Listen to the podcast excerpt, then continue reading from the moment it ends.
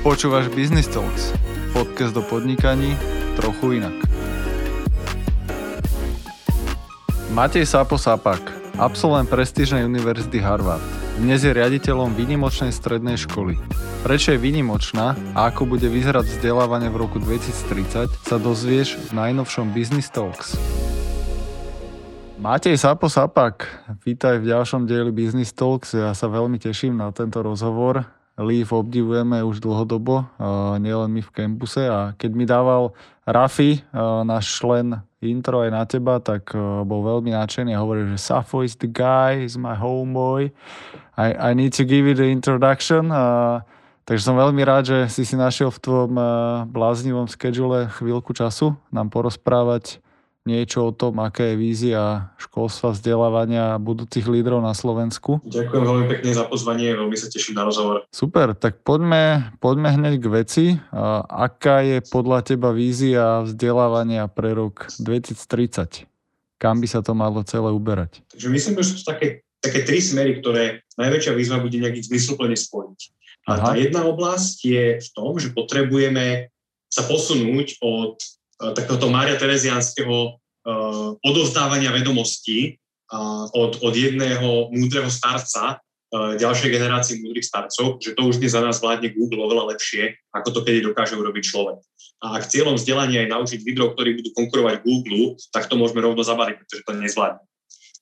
Čiže potrebujeme pochopiť to, čo sú zručnosti, ktoré tí ľudia potrebujú na to, aby dokázali pracovať s inými ľuďmi, motivovať ich viesť Čiže posun od, od vedomostí k zručnostiam.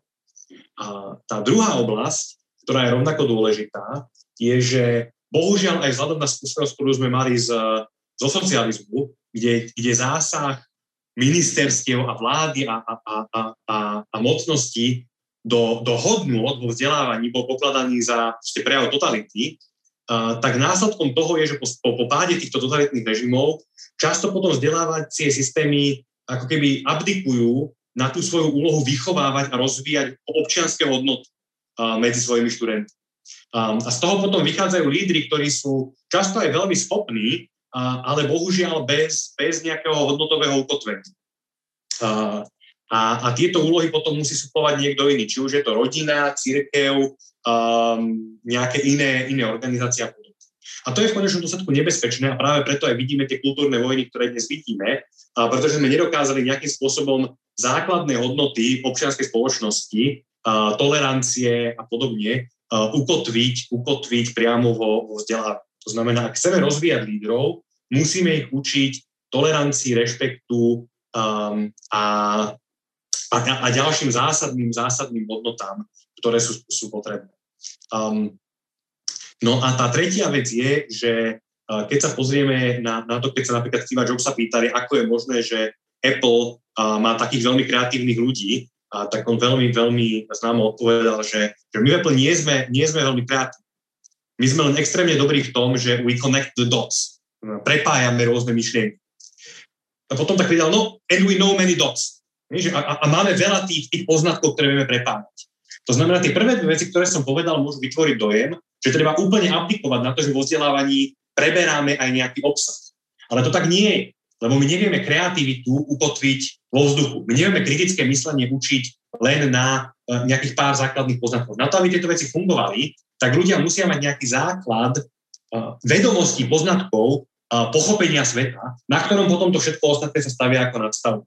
Um, takže pochopiť, ako tieto tri veci prepojiť tak, aby budúci lídry mali tie, tie, tie dots, ktoré vedia prepájať, mali ten, ten common sense, toto základné porozumenie svetu, na ktorom budú stavať, mali to hodnotové ukotvenie, ktoré im umožní iných ľudí efektívne viesť a mali tie zručnosti tých ľudí motivovať, prepájať, pracovať s nimi. To je, to je tá výzva pre, pre vzdelávanie um, pravdu povedať z 20. storočia, nie to ešte 20. Hej, No, je to veľmi, veľmi filozofická téma a, a taká spoločenská objednávka. V podstate, že, že kto by mal určiť, že čo je to uh, nové, nové líderstvo a, a nové hodnoty, ktoré sa budú štepovať mladej generácii. A je pravda, že aktuálne vzdelávanie a školstvo, základná stredná škola funguje na nejakých princípoch, ktoré boli dané veľmi dávno a, a teraz je veľký tlak na, na zmenu a otázka, že, že kde by sa tá zmena mala podchytiť a kto by to mal urobiť, či by to mal byť presne ten organizátor celej show, čiže štát, alebo by to mali byť e, malé bublinky, podnikatelia a, a pokrokoví ľudia, napríklad, jak to robíte vy. Uh, takže ty si myslíš čo, že, že mala by byť uh, takáto škola, ako máte vy, uh, že povinná jazda pre každého jedného človeka? Um, v žiadnom prípade nie. Um, ďalší z kľúčových, kľúčových uh, prvkov moderného vzdelávania, uh, ktoré aj technologický rozvoj viac a viac umožňuje, uh, je istá miera individualizácie nie každý má byť nobelista vo vede. Nie každý má byť líder vo svojom odbore, nie každý má byť podnikateľ, nie každý má byť umelec. Ale snaha jednej školy zabezpečiť, že, že toto všetko rozvíja rovnako dobre, je nerealistická. A to je jedna z vecí, ktoré je nerealistické na našom súčasnom e, kurikule. Ono je nastavené tak, aby na výbornú úroveň dotlačilo ľudí v podstate vo všetkých smeroch. Čo, čo, sa, čo sa skoro nemôže podať. Um, takže, takže ty sám si hovoril o takých tých bublinkách, tých ostrovčekoch. Takže jedna časť odpovede na tvoju otázku, ako sa tam dostať, je, že štát mal podporovať a otvárať dvere tým inovatívnym hráčom vo vzdelávaní, ktorí to už robia dobre a chcú nejakým spôsobom ten, ten, ten, ten, ten, ten, systém niekam posunúť na nejakom svojom príklade, na ktorý potom môžu navalovať ďalší vedomosti. Uh, a tu hlavná úloha štátu je nejaké základné zabezpečenie kvality a stanovenie nejakých dvoch, troch kľúčových vecí, ktoré ten štát pokladá za dôležité, aby mali všetci občania a ktoré potom povie aj tým školám, ktorým inak ruky rozviaže, že musia urobiť. Že nejaký, nejaký základ, ktorý si stanovíme, okolo ktorého bude ale dosť priestoru na slobodu tých škôl sa, sa, sa špecializovať. Aby my sme mohli viac rozvíjať podnikavosť, líderstvo a charakternosť, niekto iný mohol oveľa viac rozvíjať, povedzme, vedu, a niekto iný šport, a, a podobne. Všetko okolo nejakého spoločného základu, a, ktoré veríme, že musí mať každý, každý občan Slovenskej republiky. Druhá časť odpovede ale bohužiaľ je, že na túto mieru slobody nie je pripravený každý. A bohužiaľ na Slovensku máme mnoho škôl, mnoho učiteľov, ktorí z rôznych dôvodov, keď im dáme takúto mieru slobody, tak úplne nebudú vedieť, čo s ňou robiť. A, a tie školy sa pýtajú štátu, dobre, ale nás tu nikto, 20-30 rokov nás nikto neučil, ako tieto veci robiť, dostávali sme proste funkčné vzdelávanie, ktoré nám hovorilo, ako robiť lyžiarske výcviky, alebo ako ročiť, učiť matematiku, ale nehovorilo len, ako premýšľať systematicky o kurikule, ako rozmýšľať o tom, ako posunúť školský vzdelávací program, ako nastaviť balans medzi matematikou, fyzikou, slovenčinou, dejepisom. To sú všetko zručnosti, ktoré, ktoré sa učia relatívne málo uh, na, na, na, na tom bežnom rozvíjaní, rozvíjaní uh, učiteľov. Nehovoria o tom, že tej školy niektoré bojujú s oveľa uh, elementárnejšími potrebami, ako zabezpečiť vzdelávanie detí zo znevýhodneného prostredia. Takže pre tieto školy je veľmi dôležité, aby štát hral aj tú rolu nejakého garanta, nejakého základného spoločného prístupu. Nejakej základnej kvality pedagógov, základnej kvality kurikula, ktoré si tie školy môžu osvojiť, ak nechcú vymýšľať vlastné a podobne. Takže štát musí robiť oboje. Musí dodávať tú základnú kvalitu a, a, a pomerne ľahké návody, ako to robiť, a pre školy, ktoré, ktoré sa tam len potrebujú dostať, ešte o tom nepremýšľajú a zároveň vytvoriť slobodu pre tie školy, ktoré už sú v tom procese povedzme niekde ďalej, mali väčšie šťastie na žiakov, učiteľov, prostriedky, čokoľvek, čo im to umožnilo um, a ktoré tým pádom už nepotrebujú ten základný manuál, ako veci robiť, ale naopak schopnosť experimentovať a prinášať do toho systému nové postupy, nové poznatky, um, ktoré potom ten štát si môže osvojiť a preniesť ich na všetky tie svoje základné školy, uh, keď, sa, keď sa ukáže, že to dobre funguje v, v niektorom z tých experimentov. Je to veľmi široká téma a presne vedeli by sme sa o tom baviť e, hodiny a hodiny a, a nechceme zase, a teda to je hlavne moja úloha, nesklznúť do toho, že, že ideme tu hľadať nejaké riešenie, ale že ideme sa teda presne baviť o aktuálnom riešení, ktoré ponúkate vy. Ale ešte si aj tak dovolím jednu takú filozofickú otázku, že ty, ja a podobní ľudia, a teda nedávam sa na tvoju, na tvoju úroveň a vedomosti a skúsenosti, ale obdivujem ľudí, ak ste vy a, a snažím sa nasledovať a inšpirovať sa ľuďmi, ak si ty.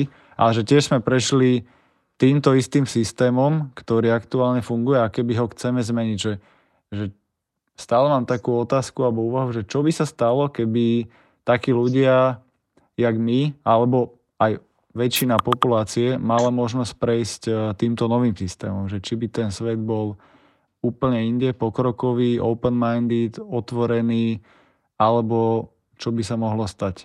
Moja viera je, že by to pomohlo uh, Slovensku viac sa podobať na, na krajiny ako je Nemecko, Fínsko, Singapur um, a, a menej, menej uh, bojovať s takými tými problémami uh, toho, že sme zaseknutí v nejakom, nejakom vývojovom štádiu. Uh, verím, že by to prispelo k lepšie fungujúcej spoločnosti, spoločnosti, ktorá je kritickejšia, v ktorej sa menej ľahko šíria rôzne konšpiračné teórie, kde, kde povedzme štátne inštitúcie často fungujú lepšie, kde máme viac firiem na Slovensku, ktoré sú, sú svetového významu, ako je dnes povedzme, povedzme ESET alebo, alebo iné. Um, kde, kde napríklad v zdravotníctve sa neboríme s tými problémami, ktoré tam sú. Um, bolo by svet perfektný? Jasne, že nie. Ja keď sa pozrieme na iné vyspelé západné krajiny, a, tak sa boria s mnohými problémami, ktoré sú podobné ako u nás. Stačí sa pozrieť teraz do Spojených štátov a na to, čo sa tam v spoločnosti deje, či už na spoločenskej úrovni, alebo, alebo, alebo z hľadiska manažovania tej pandémie.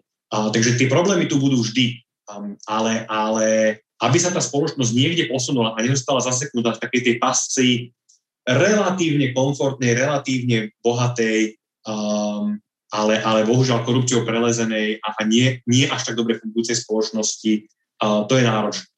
My už dávno nie sme rozvojová krajina, kde bojujeme o prežitie a bojíme sa hladomoru alebo toho, že umrieme v 30 um, ale zároveň ešte nie sme uh, tou, tou krajinou uh, hej, či už natoľko uh, úspešnou ekonomicky, ako, ja neviem, Korea alebo, alebo Spojené štáty, alebo spoločensky, že tá, tá, tá, tá, tá, spoločnosť je tu na, tu na takej úrovni, ako povedzme v tých, tých škandinávskych krajinách. Takže stále máme, máme vzory, ktorými sa môžeme inšpirovať a ktorými sa môžeme snažiť dosiahnuť. A ja verím, že to vzdelávanie, o ktorom som hovoril, je presne to, čo nám pomôže mať tu ľudí, ktorí tú krajinu týmto smerom posunú. A keď sa teda ideme baviť o, o vašej škole a vašom kurikule, tak uh, musíš, musíš tam dostať nejakých uh, študentov, ktorí teda budú mať záujem sa stať tými lídrami a, a uveriť, že ten uh, klasický systém uh, nie je úplne ideálny, ale tam to asi musíš uh, začať u rodičov, že ty musíš oselovať tú ideu, že dajte sem svoje decka a my z nich vychováme uh, kvalitnejších uh, kvalitnejších lídrov pre krajinu, čiže asi to začína najmä tam. My tým, že sme stredná škola, tak veľa našich študentov si nás nájde sami. A naopak ten cieľ je skôr potom len vysvetliť rodičom, prečo si môžu dovoliť risknúť to a to dieťa k nám dať. Um, hlavne, hlavne študentov, ktorých naberáme do keby toho, toho povedzme, diplomového programu do posledných dvoch ročníkov. A tam skúsenosť je, že, že drvivá väčšina našich študentov sú práve tí, tí aktívni študenti, ktorí sa často v škole nudia alebo hľadajú ešte niečo nové, čo by čo by ich posunulo ďalej. Hľadajú nejakú medzinárodnú skúsenosť alebo, alebo niečo iné a prídu k nám naozaj sami a skôr je to potom o tom pomôcť im vysvetliť svojim rodičom, že to, že to je zmysluplná voľba. Pri tých mladších študentov je to rôznejšie, tam naozaj sú aj rodiny, ktoré nám prichádzajú, pretože hľadá niečo lepšie pre svoje dieťa rodič, um, ale, ale tiež máme množstvo študentov, ktorí nás, nás objavili sami. A to je aj to, čo chceme. My chceme študentov, ktorí, ktorí majú tú, tú snahu uh, sa akoby neustále zlepšovať, hľadať, hľadať niečo nové, uh, niečo, niečo lepšie. Um, takže, takže to je presne to, čo, čo chceme vidieť, tú iniciatívu uh, tých mladých ľudí uh, nejakým spôsobom, spôsobom seba samých rozvíjať a tým prispievať aj potom zlepšovaním sveta mm-hmm. A vy ako škola uh, z biznisového hľadiska tým pádom, však už fungujete nejaké, nejaké tie roky, takže typujem, že už aj máte nejaké prípadové štúdie, keď tí ľudia, ktorí vyštudovali uh, vašu strednú školu, tak sa niekde posunuli akčnejšie do sveta. Tak uh, ako pracujete vy s nejakým vašim uh, progresom, aby ste presne sa nestalo to, čo sa stalo aktuálnemu školskému systému, že sa veľmi nevyvíja, že vy, vy k tomu mm. pristupujete ako? Mm-hmm, jasne. Tak treba si povedať, že ešte stále je relatívne skoro Uh, hej, drvá väčšina našich študentov ide, ide stále študovať na univerzity, tých výnimiek typu Rafi, ktorí sa vrhnú hneď do sveta biznisu, uh, je, je relatívne menej. My sme na týchto študentov samozrejme veľmi hrdí a veľmi sa z toho tešíme, ale, ale väčšina študentov berie tú, tú štandardnejšiu, bezpečnejšiu cestu štúdia na univerzite. a tam máme v podstate len teraz prvý, prvý, prvý rok, dva absolventov, ktorí odchádzajú z univerzity, začínajú si vysúkavať rukávy a hľadať, ako by mohli a ďalej, ďalej prispievať a prípadne seba sa ďalej rozvíjať. Takže na túto otázku, že čo tí naši absolventi dosiahnu, myslím, že je ešte až na pár svetlých výnimiek typu, typu Rafy, je ešte skoro odpovedať. Samozrejme, veľa tých študentov je veľmi aktívnych aj popri vysokej škole, či už tým, že sa vracajú a pomáhajú nám ďalej rozvíjať našu školu, alebo rôznymi aktivitami, ktoré, ktoré spúšťajú počas vysokej školy. A opäť na, na tieto veci sme veľmi hrdí. Máme aj študentov, ktorí povedzme po tej škole tu zostali, rok sa niečomu venovali, nejakým charitatívnym aktivitám alebo niečomu podobnému. Potom išli na univerzitu. Um, hej, tá, tá, tá škála je veľmi, veľmi široká. Ale myslím, že u mnohých z nich sa práve teším najbližší rok, dva, že, že uvidíme, čo, bude, čo si zvolia ten ďalší krok v živote po tom, čo skončia štúdium na vysokej škole. Um, a čo sa týka toho, ako vlastne zabezpečujeme, my akadémia samotná sa, sa neustále rozvíja. Um, tých, tých spôsobov je samozrejme mnoho. Um, či už je to, či už je to práve komunikácia s, s absolventmi o tom, že čo tu zažili a ako im to pomohlo alebo nepomohlo do ďalšieho sveta. To je pro, pro, projekt, ktorý, ktorý tento rok rozbiehame. Um, či už je to o tom, že sa neustále dívame na iné školy uh, na, na celom svete, aby sme pochopili, pochopili um, čo, čo je tá, tá svetová špička teraz. Sme súčasťou niekoľko konzorcií, ktoré sa tomuto venujú. Máme medzinárodnú akreditáciu, v rámci tohto procesu vlastne aj my chodíme akreditovať iné školy, tam vidíme akým smerom sa proste celosvetové vzdelávanie posúva.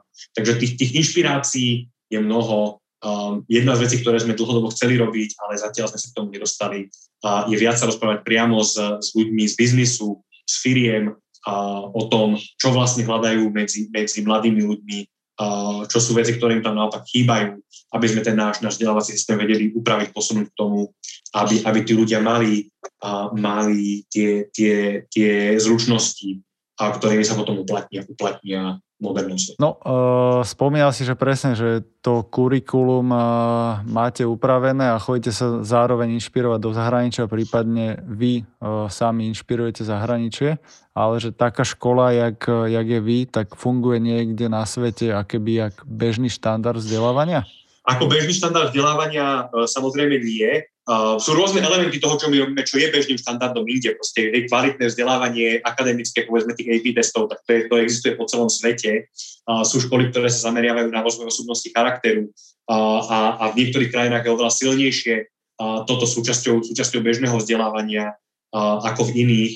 Um, ale ale uh, tá, tá kombinácia povedzme, akademickej excelnosti, podnikavosti, toho rozvoja osobnosti, to je, to je skôr výnimkou. A sú inde na svete samozrejme školy, ktoré to robia tiež. Dlhodobý partner náš je African Leadership Academy v Južnej Afrike, ktorá má za cieľ vychovať stovky, stovky lídrov pre africký kontinent a robia to už, viac ako 10 rokov. Um, je to fantastický program, na ktorý naozaj nosia, nosia študentov z celej Afriky. Um, je napríklad niekoľko škôl Spojených štátoch, ktoré sa veľmi zameriavajú práve na rozvoj zručností, rozvoj, rozvoj podnikavosti. A sme súčasťou konzorcia, ktoré sa snaží úplne, premysl- pre, úplne zmeniť, ako rozmýšľame o vysvedčeniach a, na škole, aby sme prešli zo systému známkovania podľa predmetov do systému, kde si škola nadefinuje nejakú sadu zručností a, a, a poznatkov, ktoré tí študenti musia mať. A na vysvedčení miesto toho, aby mali jednotku z matiky, dvojku z nemčiny a trojku zo slovenčiny, a, tak tam ukazujú ako sú na tom tí študenti v kritickom angažovaní, ako sú na tom tí študenti v, povedzme, finančnej gramotnosti, literacy, to znamená porozumeniu textu a, a podobne. To neznamená, že to má úplne obetovať uh, obsahové štandardy, ale aj dnes, keď má niekto na, na vysvedčení jednotku z histórie alebo z, zo zemepisu, tak ťažko povedať, čo to reálne znamená o tom, čo ten študent vie alebo nevie. Um, keď tam namiesto toho budeme vidieť, budeme vidieť uh, to, do akej miery napríklad študent zvláda uh, matematickú formalizáciu, matematické operácie a ich aplikovanie na reálne problémy, tak je nám jasné, že nejakou kombináciou matiky, fyziky ten človek je schopný určitého, určitej kvality uh, aktivít. Uh, takže toto je napríklad niečo, čo robí veľa škôl dnes už po celom svete um, a snažia sa, snažia sa oveľa viac ako keby nastavovať to vzdelávanie uh, na, na to, aby aj ten výstup, ktorý potom sa na človek pozrie, oveľa viac hovoril o tom, čo, čoho ten človek je schopný a bez toho, aby sme úplne obetovali to, čo ten človek vie. A to neznamená, že tá škola nemá učiť diepis alebo históriu, stále transkript okrem tohto hodnotenia bude vidieť, koľko hodín histórie, matematiky a podobne ten človek, človek strávil, ale už tam nebude primárne známka z matematiky, už tam bude primárne to, na akú úroveň tých matematických zručností sa ten, študent, sa ten študent dokázal posunúť a v ktorých oblastiach demonstroval tú, tú naozaj najvyššiu úroveň povedzme mastery, hej, toho, toho, toho, toho pochopenia a, a ovládnutia tých poznatkov a zručností. A, takže veľa takýchto vecí samozrejme na svete existuje a dá sa z nich veľmi dobre inšpirovať. A, a, a teda ja verím, že, že práve v tom, v tom premyšľaní o tom, čo by mal líder uh, vedieť urobiť, ako by mal prispievať spoločnosti, sme jedna z tých, z tých pár škôl, ktorá, ktorá uh, je v tom nejakým priekopníkom a snaží sa toto nejakým spôsobom zvládnuť, tak aby sme mohli inšpirovať potom aj, aj ďalšie školy vo svete. Máme my nejaké také známe príklady aj na Slovensku ľudí, ktorí sú dobrí lídri, manažéri, biznismeni a mali akéby také alternatívne vzdelávanie vo svojom živote? To je výborná otázka, musím sa nad tým trošku zamyslieť. Jedna z vecí, ktoré, ktoré si dlhodobo hovoríme, že musíme urobiť s našim týmom, ktorý sa tomuto IL programu venuje, je, že viac interviujeme slovenských lídrov, ktorých, ktorých obdivujeme aby nám trošku viac povedali o, o svojom vzdelávaní. Bohužiaľ v tejto chvíli napadá skôr, skôr ostrašujúci príklad. A to je Orbán, ktorý práve mal vďaka programom, ktoré v 90. rokoch fungovali na rozvoj občianskej spoločnosti e, vo východnej Európe, tak sa mu dostalo práve takého klasického britského vzdelávania a, a bohužiaľ teraz spôsob, ktorým to využil, nie je nevyhnutne zdrojom inšpirácií dnes, ale a, tak napadajú ma ľudia, ktorí, ktorí podobným spôsobom vlastne mali, mali možnosť vzdelávať sa v zahraničí na, na, na, na veľmi, veľmi kvalitných inštitúciách a dnes sú na významných miestach spoločnosti.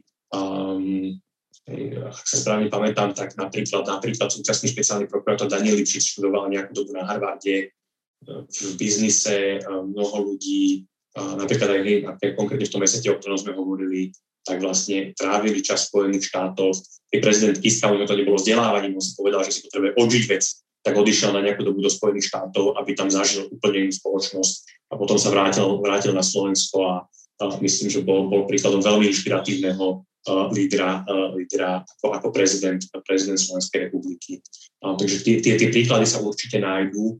Um, samozrejme, opäť jedna z, jeden z našich dlhodobých projektov, ktorý uh, ešte nemáme, takže neviem takto súkať ďalšie mená, ale, ale, ale ktorý, uh, ktorý sme chceli je práve zinterviovať ľudí, ktorí sú pre nás inšpiráciou v tom, v tom, v tom uh, aj biznis, aj, aj politickom prostredí, um, aby sme o tomto vedeli, vedeli viacej hovoriť. A nakoniec však možno môžem otožiť tú otázku, Viktor, aj, aj, aj na vás. Kde ste, kde ste ako ste študovali vy a čo vás vedlo k tomu, aby ste ten campus, campus založili? Malo, malo vzdelávanie v tom nejakú, nejakú rolu? Sapo, ľúbi sa mi, že uh, je to vlastne také aj konverzačné interviu. No keď sa pozriem na zloženie, tak Marek Zámečník, aj Dušan Dufek a na konci dňa aj Mišo Paško, všetci mali nejakú medzinárodnú skúsenosť, či už ako vysoká škola, prípadne nejaký, nejaký biznisový, biznisový prípad. Takže to im určite veľmi pomohlo otvoriť oči a priniesť tie myšlienky do Bratislavy, že, že wow, že keď to vedia robiť Briti a Aziati, prečo by sme to nemohli robiť aj my tu na Slovensku a v podstate aj Martin Hauge, ktorý to s nimi rozbiehal, tak jeho otec je síce koinvestor Spotify a veľký investor v Nordics, takže asi tam videl nejaký, nejaký iný prístup k životu, ale na konci dňa tie myšlienky tiež nejak eh, rozvíjal sám, takže tá medzinárodná skúsenosť je veľmi silná ja osobne tiež som bol síce len na work and travel v Amerike 3 roky, ale veľmi mi to hneď ten prvý rok v Amerike mi otvoril oči a povedal som si, že musím skúsiť nejaké vlastné podnikanie alebo nejakú vlastnú iniciatívu. A druhý a tretí rok ma v tom len utvrdili a presne po, po piataku na výške a po treťom lete v Amerike mi hneď skrzla v hlave e, myšlienka, v tej som chcel robiť, že slovenské potraviny. Nakoniec sme išli robiť e, taký HR portál, ktorý sa neskôr transformoval do Job Angels, ale tá medzinárodná skúsenosť je, je veľmi silná. A, a mám pocit, že ľudia, ktorí mali možnosť ísť na Erasmy, stredné školy, tak minimálne ten open mindness a takúto mentalitu to je, to je veľmi dôležité, preto byť líder. Myslím, že to je veľmi dôležité z dvoch dôvodov, presne ako hovorí. Jeden je také, taká tá otvorenosť mysle, to pochopenie, že veci sa dajú robiť aj inak, ako ich robíme na Slovensku. Um, to druhé je kritickosť. Ale tá kritickosť nie je len k sebe, ale aj kritickosť tomu svetu okolo nás. Lebo hej, by som nerád, aby niekto z našich poslucháčov to pochopil tak, že teraz my ospevujeme Ameriku a všetko, čo je americké, je dobré a všetko, čo je slovenské alebo, alebo nejaké iné, je, je zlé. Um, hej, tá, tá americká skúsenosť mnohom nám otvára oči v tom, že vieme, čo by sme naozaj nechceli budovať. Um, ale Uh, a, a nemusí to byť americká skúsenosť, môže to byť opäť skúsenosť, hej, či už je to v rámci Európy, v rámci Erasmu, a, alebo niekde v Ázii, aby sme pochopili, ako to tam funguje. Ale tá schopnosť vidieť, ako sa veci rôzne robia inak, ako sa veci dajú robiť a aj to, ako veci nechceme robiť čas. Um, e, tých lídrov jednoducho strašne posúva uh, v tom, čo sú potom schopní uh, doma, doma do tej spoločnosti, do tých svojich firiem alebo, alebo do, do verejnej správy alebo kamkoľvek uh, nejak následne priniesť. Ja si pamätám, keď som bol na Vazovej na Vazke na strednej škole 2005 až 2008 a z vedľajšej triedy boli spolužiaci na výmenom pobyte v Nemecku, lebo oni boli nemecká trieda, to bol asi 2007 rok, dajme tomu. A vrátili sa všetci hovorí, že wow, že v tom Nemecku chodia ľudia čudne poobliekaní, modré vlasy, zelené vlasy, roztrhané gate. a nikto na nich nepozerá, že to je čudné, alebo že jak je henten oblečený, prečo henta baba takto vyzerá. A už vtedy bol vidno ten rozdiel, že my v Brajslave sme boli, čo Brajslava je jemne pokrokovejšie mesto eh, v rámci Slovenska bez hociakého eh, nadnesenia, tak predsa len tu ľudia sú tu viacej open-minded a je tu viacej zahraničnej kultúry.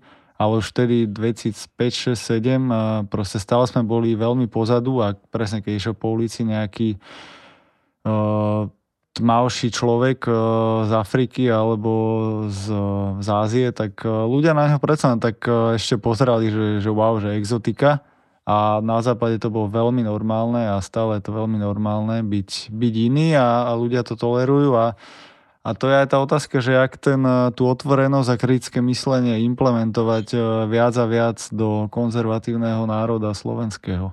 Toto je ťažká otázka, ale ona je ešte zložitejšia.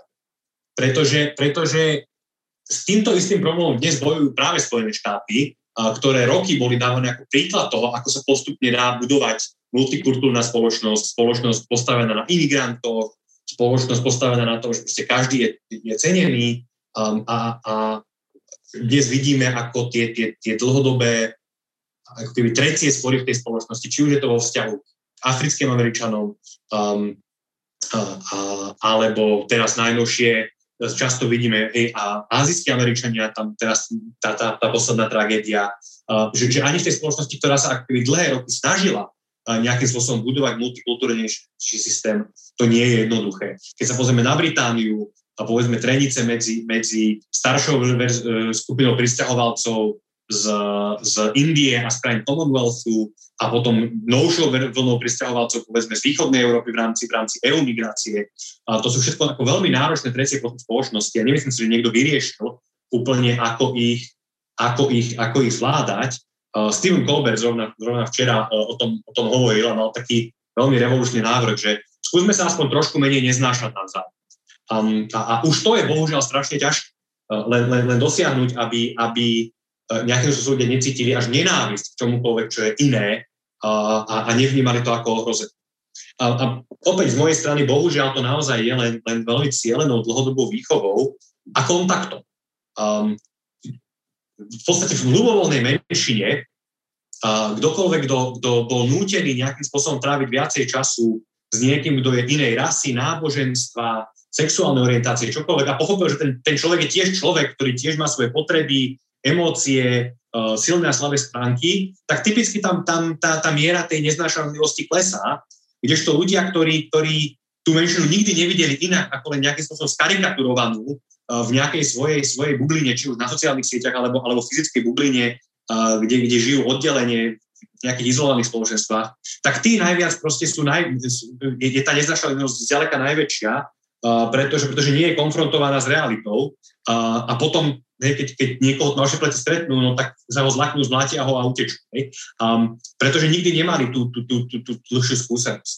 Um, uh, takže takže že z, tohto, z tohto hľadiska uh, tá odpoveď bohužiaľ je len výchova k tolerancii, vzdelávanie k tolerancii, zabezpečenie toho premiešania, pomoc, pomoc tým ľuďom vidieť svet aj očami toho druhého. Uh, ako proste na Slovensku, čo si budeme hovoriť, ten problém, ktorý máme s romskou menšinou, je, je, je, je obrovský a mnoho ľudí si ho, si ho neuvedomuje, ale, ale riešenie nie je povedať teraz hej, bielej väčšine uh, musíte mať radi Rómov a, a, a nevšímať si uh, problémy, ktorými oni bojujú, alebo problémy, ktoré možno v niektorých častiach Slovenska spôsobujú. Uh, to riešenie je pomôcť empatii. Pomôcť tým ľuďom pochopiť, že čím si ten Róm od detstva prešiel, čo ho formovalo, aké zážitky spôsobovali, že možno v tom staršom veku uh, sa dá na cestu zločinnosti, alebo jednoducho uh, nie, nie je tak často zamestnaný ako ten biely. Uh, že, že to nemôže byť založené na tom, že budeme hovoriť, je nesprávne ich kritizovať, Um, musí to byť založené na, na, na empatii, cítení a pochopení toho, čím si tí ľudia prešli a, a aké bariéry museli prekonávať, um, aby sme boli akoby schopní povedať, dobre, tak teraz rozumiem, prečo sa tam deje to, čo sa tam deje a som schopný nejakým spôsobom, uh, nehovorím, že im pretáčiť uh, niektoré, niektoré, povedzme tú vyššiu kriminalitu, ale som schopný ju pochopiť a som ochotný prispievať tomu, aby v ďalšej generácii už tam nebol. A to je, uh, to naozaj vyžaduje ako posun v myslení, ktorý nie je len o tom, že takomto povrchnom, že musíme sa všetci tolerovať, to je o pochopení toho, toho, čím si tá menšina prechádza, v čom je ten ich život ťažký, prečo my môžeme vnímať niektoré ich správanie ako ohrozujúce alebo nevhodné uh, a, a, a ako môžeme pomôcť buď to správanie zmeniť, ak je naozaj pre spoločnosť problematické, alebo prečo by sme ho naozaj mali tolerovať, lebo nebezpečné a problematické v konečnom dôsledku nie je. Um, a, a to je obrovské množstvo práce, ktoré nás čaká generácie a generácie. Um, či už na školách, vo verejnoprávnych médiách, vo filmoch, obrovskú, hovoriť, obrovskú prácu napríklad pre, pre, pre uznanie a pochopenie uh, povedzme, uh, povedzme LGBT menšín uh, zohral Hollywood. To, ako sa povedzme od 80 90 rokov zmenila rola typického zástupu, povedzme predstaviteľa um, uh, nejakých, nejakých uh, iných sexuálnych orientácií, z, z typicky zápornej postavy do, do normálnej bežnej postavy normálneho človeka, ktorý má normálne problémy, normálne zážitky, um, uh, mala, mala obrovský vplyv na spoločnosť a, a, a na to, ako, ako tieto menšiny sú vnímané. A, takže takže je, to, je to dlhá a ťažká cesta a nemám jednoduchú odpoveď. Inú ako nie je to len o výchove k tolerancii, je to o budovaní empatie a porozumenia. Sapono, do, akože krásne, krásne sa to počúva a dnešná instantná doba je zase presný opak, že chceme akéby rýchle fixy, rýchle riešenia, niečo implementovať a za dva týždne výsledky a keď toto počúvaš, tak si povieš, že dobre, tak naše deti asi už budú akéby vyrastať e, v otvorenejšej spoločnosti a viacej uh, kritického myslenia.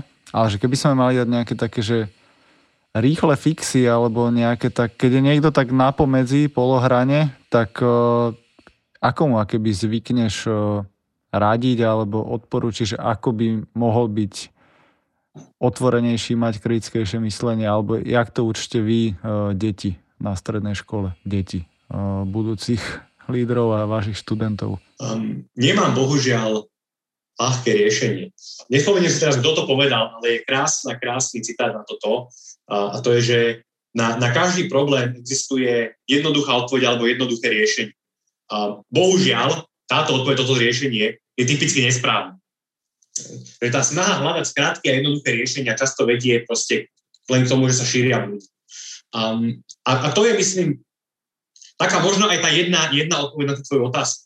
To je to naučiť ľudí akceptovať, že v dnešnom naozaj ťažkom, zložitom svete väčšinou ľahké, jednoduché riešenia a odpovede neexistujú. Že bohužiaľ uh, tie veci nejdú vyriešiť skratkami ani postmi na sociálnych sieťach, že na skutočné porozumenie je jednoducho potrebné množstvo mravenčnej práce a premýšľania a tie riešenia nebudú perfektné. Um, je mnoho spôsobov, ako by sme mohli napríklad v otázke rómskej problematiky pomôcť. Nie? Ako, vrátanie extrémnych riešení typu toho, že budeme autobusmi voziť Romov na školy po celom Slovensku, aby každý Slovák si zažil v základnej škole, že má proste pár tých spolužiakov a vedeli im pomáhať. To je riešenie, ktoré by stálo šialené peniaze, ale je to to, čo urobili napríklad v Amerike, keď bojovali s desegregáciou. Ja nehovorím, že je správne pre Slovensko. Ja len hovorím, že niekedy, hej, že, že jednoduché riešenia neexistujú. Keď sa riešili pred pár rokmi problémy napríklad tých šarišských Michalanoch o tom, že, že školy segregujú študentov, tak bol veľký apror napríklad v bratislavských krúhoch o tom, ako je to hrozná diskriminácia a ako musia okamžite resegregovať. A to je pekné sa takto rozhorčovať, ale ako to má urobiť ten riaditeľ tej školy, hej, z Bratislavy, hej, kde máme čiste biele 90% škôl, hej, a ak nie sú biele, tak sú preto, že sú tu manažery z TIE, ktorí sem dali deti do školy na British International. Hej. A jak to má urobiť ten riaditeľ v tej, tej, tej škole, v tej dedine, kde má proste polku populácie takú a všetci bieli, ktorí majú trošku peňazí, tak vozia, vozia deti do školy, do najbližšieho mesta, uh, lebo sa boja, hej, nechať ich, nechať ich v miešanej triede. Na to neexistuje jednoduchá odpoveď, že však súd nech rozhodne, alebo riaditeľ nech to vyrieši. Hej, na to je odpoveď len taká, ktorá ako, bude sa týkať celého regiónu alebo možno celého Slovenska a bude stať veľa energie a veľa peniazí.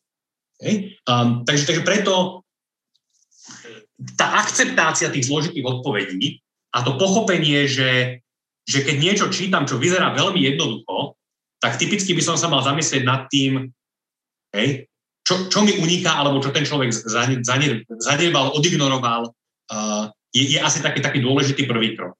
Ten druhý potom to je naozaj no, práca so zdrojom pra, a, a takéto premýšľanie o tom, že dá sa tomuto, tomuto zdroju veriť, ako si overím to, čo povedal, s čím to skonfrontujem, že si, a zase, to je, hej, že v konečnom dôsledku to je o tom nebyť lenivý je veľmi jednoduché zobrať post na, na Facebooku, ktorý vyzerá ľúbivo, preposlať ho svojim kamarátom, dostať od nich 5 podobných post a povedať si, áno, jasné, takto to je, lebo však 7 ľudí tomu verí. Alebo tisíc ľudí tomu verí, alebo 10 tisíc ľudí tomu verí, alebo milión ľudí tomu verí.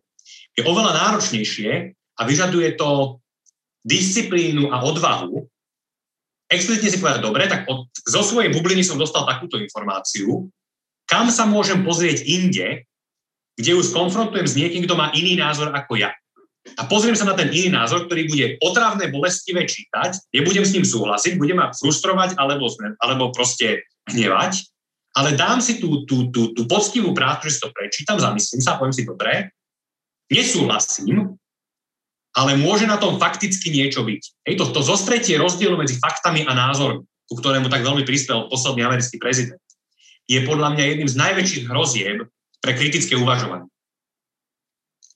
Pretože sú veci, ktoré sú názory, ktoré sa môžu riešiť a môžeme rôzne interpretovať tie isté fakty, ale sú skutočnosti, ktoré jednoducho sú, sú nemenné a musíme ich akceptovať. A musíme naše názory stavať na tom, že existuje nejaká objektívna realita, ktorú musíme zobrať do úvahy. A bohužiaľ na všetkých stranách tejto debaty, na všetkých stranách politického spektra, tá ochota akceptovať objektívnu realitu, objektívne fakty a nejakú, nejakú, nejakú, nejakú, nejaké, nejaké faktami podložené skutočnosti, pozitívne skutočnosti, teda pozitívne versus normatívne, pozitívne poznatky, um, je nevyhnutné na to, aby sme mohli mať kritické uvažovanie a robiť zmysluplné normatívne súdy o tom, ako by veci mali byť. A v momente, keď sa stiera rozdiel medzi tým, ako veci sú a čo musíme akceptovať, a ako by veci mali byť a, a, a ako, ako, ako ich chceme meniť, uh, je taká, taký ten začiatok cesty do pekla. To a proste tá, tá, tá lenivosť tá neochota byť konfrontovaný s iným názorom, ktorý nám môže byť nepohodlný. Sapo, posledná otázka. Ak nás počúva človek, ktorý ašpiruje byť lídrom alebo má takú ambíciu, tak e, čo by si mu poradil a nechám na teba zdroj, kniha, cvičenie, mantra, čokoľvek. Neviem, či týmto im všetkým neublíž. Pretože veľa úspešných lídrov, ktorých poznáme z televízie, z kníh, z toho, jak uspeli na stock markete, um, sú, sú, sú ľudia, ktorí sú extrémne um, sebavedomí a, a ako keby uh, odhodlaní ísť, robiť veci svojím, ísť veci ísť akoby svojím smerom. A u niektorých to hraničí až, až s, s istou mierou možno nezdravej arogancie. Opäť ako príklad ten Steve Jobs, ktorého z mnohých dôvodov obdivujem, ale, ale musím povedať, že ako, ako, ako človeka ľudský si myslím, že, že, že, že jeho miera arogancie bola trošku extrémna. Takže možno tým lídrom ublížim, pretože tú aroganciu možno potrebujú, aby v svete uspeli, ale podľa mňa každý, kto chce byť líder iných, sa najprv musí naučiť nasledovať. musí sa naučiť byť súčasťou týmu, musí sa naučiť mať tú trpezlivosť, vidieť, ako veci robia, robia iní lídry, vedieť si povedať, tento to urobil dobre, toto by som takto nerobil, nejakým spôsobom si zobrať, získať tú, tú, tú skúsenosť a, a, a z nej potom budovať nejakú vlastnú, vlastnú filozofiu. A, lebo len tým, že sme niekedy aj nasledovali, budeme lepšie schopní získavať jedného dňa vlastných následovníkov. Takže, takže toto vedenie, ten leadership, je veľmi úzko spätý aj s, tým, s tou schopnosťou mať followership. A podľa mňa to si, to si vieme vybudovať len tým, že si skúsime aj tú pozíciu toho followera a zistíme, ako vieme ten followership v iných rozvíjať, um, aby, aby sme mohli byť jedného dňa úspešní lídry. Matej Sapo Sapak, riaditeľ výnimočnej strednej školy. Vážime si čas a názory. Ďakujem, Viktor, pekný deň ešte.